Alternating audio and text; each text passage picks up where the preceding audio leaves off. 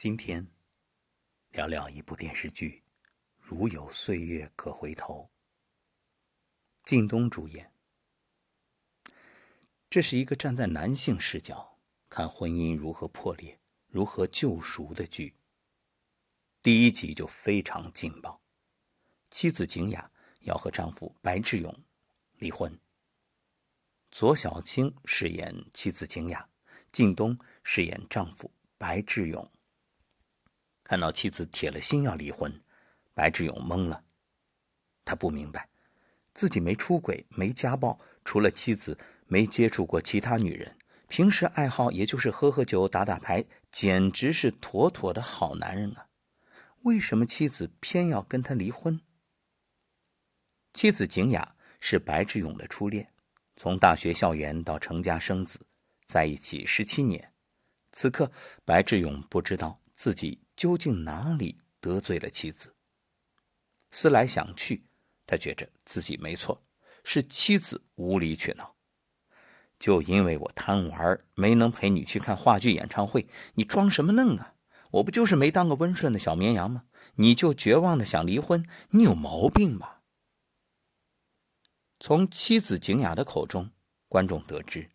这个自以为是的好男人，常常对妻子吆五喝六、大喊大叫，一喝多了就到处闹事、出洋相。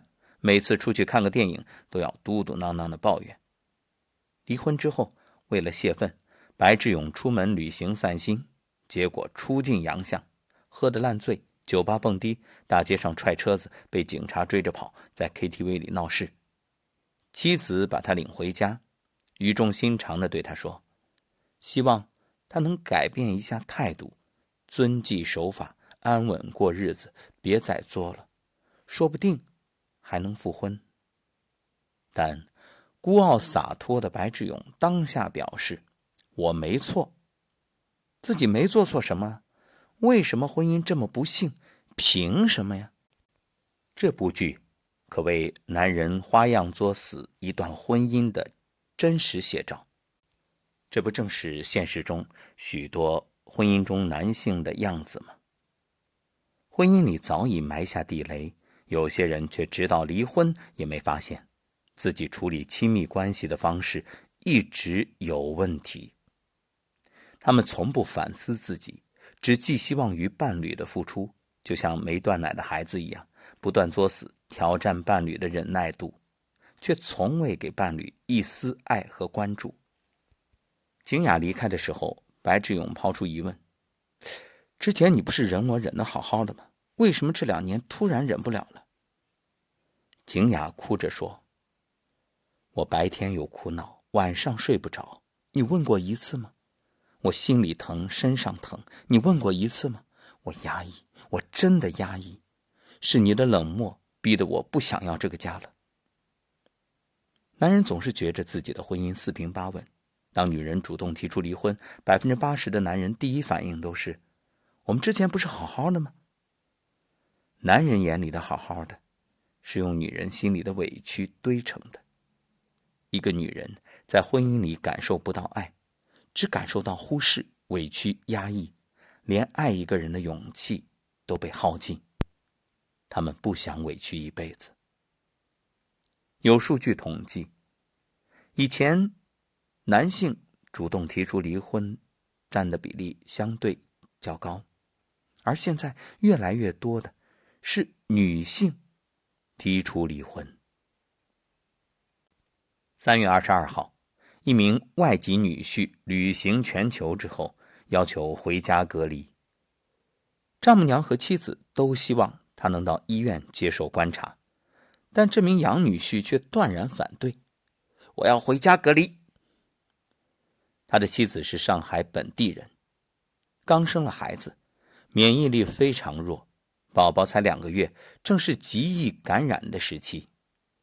妻子生产前后，这个杨女婿为了追求所谓的说走就走的自由，全程缺席，现在却强烈要求留在家里。为了照顾妻儿，根本没有的事儿，为了保命才是真的。即使妻子将嘴皮子都说破了，他还是不愿接受隔离。最后，社区工作人员出马，沟通四个小时之后，终于有了结果。妻子和丈母娘带孩子到亲戚家借住，这位养女婿在家隔离。他对这个结果表示满意。至于被赶出家门、寄人篱下的妻子以及丈母娘的感受，他统统抛在脑后。很难想象，经历疫情之后，这名妻子如何以平常心看待这冷血的男人。什么样的男人容易把婚姻作死？普遍来说，三种情况：自我认知不足，缺乏同理心，不懂得换位思考。自我认知不足表现为难以合作，处处自以为是，听不进别人的意见，常常认为别人是在和自己作对。缺乏同理心表现为自私冷漠，过度关注自己的感受，常常忽略身边人，更不要提照顾和关心了。不懂得换位思考表现为不成熟，说话做事从不经大脑，也不知道会给别人带来多大的伤害。现实中，婚姻里作死的男人很多，但能够意识到自己有问题的男人凤毛麟角。更多的男人咬死口《三字经》，我没错，我不改，我很好。女人们一开始总是想着通过沟通化解矛盾，渐渐却发现，男人作的背后有更深层次的阴谋。他们总是把自己置于险境，觉着妻子在针对自己、攻击自己，对自己抱有敌意。明明是他们自身心态出了问题，却把理由全都抛给妻子，并美其名曰“你不懂我”。实际上，他们自己也不知道真正想要的是什么。这种矛盾心理源自早年依恋创伤。根据心理学的分析，男性早年与父母的相处过程，如果依恋方式出了问题，就会害怕与妻子的关系太过亲密；关系太好，就会杯弓蛇影，回想起早年遭受的创伤；关系太差，又害怕对方抛弃自己，于是不断索取对方的关注。明明可以好好的经营关系，却偏偏要推开妻子。而当妻子真的离开，又把他拉过来质问他为什么要伤害自己，缺乏安全感，爱恨交织，高度焦虑，亲密恐惧。他们将自己所有情绪因素幻化成一把尖锐的矛，矛头直指妻子。既然怎么和你相处都不对，那，就是你的错。男人的作有两种。一种清楚自己正在犯错，但无法控制，情绪上头，就好像发了疯一样。情绪消除之后，又感到后悔，但下一次依然重蹈覆辙。另一种不清楚自己正在犯错，没有自制力，无论妻子怎么说，都不愿改变自己的做法，故意将自己消化不了的情绪恶意转嫁给妻子。大多数第一类男人从小就目睹这样的夫妻模式：老婆孩子热炕头，三天吵架两天打。长大之后呢，对于婚姻又依恋又抗拒，表面上是在发脾气，但潜意识里自己也不知道情绪的来源究竟是什么，是原生家庭的遗留创伤吗？是压抑负面情绪的发泄吗？还是发泄对妻子不满的契机。这时，作为妻子，提醒非常重要。如果对方有自知，出发点也并非恶意，接收到妻子的提醒，就会花时间自我反省，下一次沟通的时候改变态度，或者诚恳道歉。而大多数第二类男人，早年有一个无法超越的强势母亲，全权掌控他的一切。导致他渴望追求幸福，却又深知自己缺乏爱的能力。结婚以后，只能把所有希望放在妻子身上，或者铁了心将所有痛苦转嫁给妻子。他们的潜意识是：我无法得到爱，幸福会和我擦肩而过，我做什么都没用。意识到的想法却是：都是因为妻子不对，我才这么不幸福，全都是这泼妇的错。唯有把妻子当作仇人，他们脆弱的自尊心才能感到愉快，扭曲的自恋才能不再整日焦虑。面对这样的丈夫，女人一次努力失败，两次努力失败，到最后所有努力都是白费，丈夫造成的伤害达到了难以承受的程度。对于婚姻来说，除了放弃，还有什么办法？面对作死的男人，女人最该做的是马上判断对方究竟是有自制力却无法自控的类型，还是没有自知需要马上放弃远离的类型。若是前者，女人不妨试一试客观的沟通方式。当对方丢来情绪，及时躲开，不接受，更不要记恨。带着一种不含敌意的深情理解对方，对方也一定会做出不同程度的改变。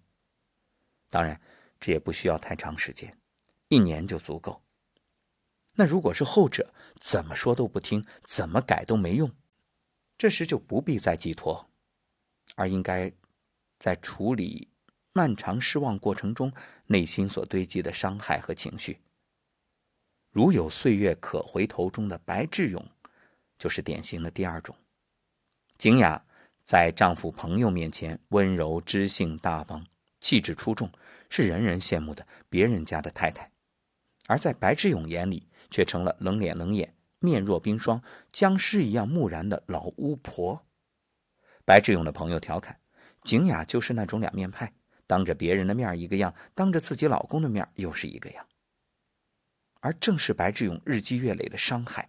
让景雅越来越绝望，如同一棵逐渐枯萎的树，外人看着依然枝繁叶茂，内里已经开始腐坏。这种男人是无法改变的，除非自己有所觉悟。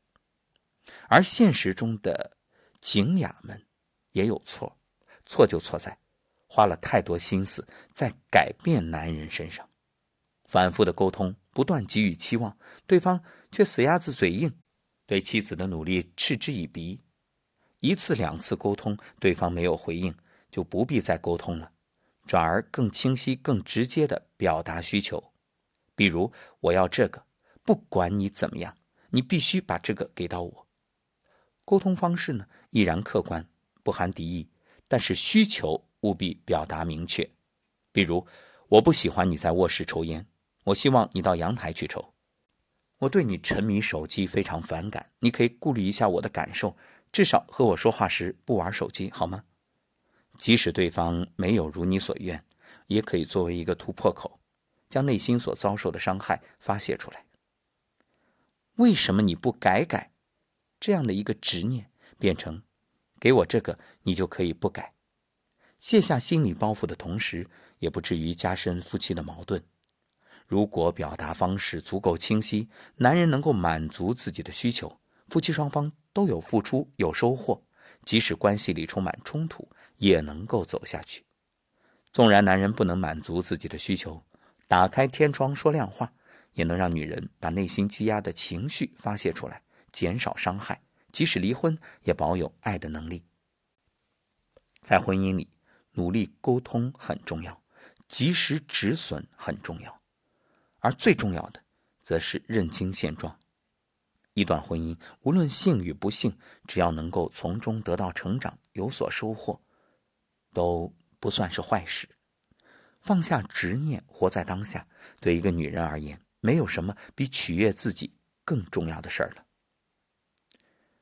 这是芒来小姐写的一篇文章，发表在诗刊里，今天分享给各位，作为声音疗愈。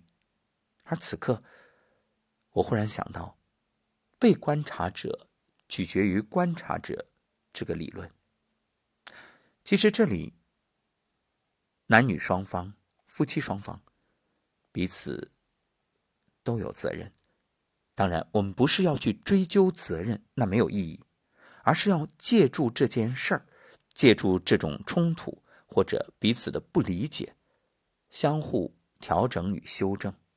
毕竟，一段关系最重要的就是从中能够感受到什么，觉察到什么，提升什么，然后让自己变得更好。毕竟，相爱的目的不是彼此伤害，而是共同成长。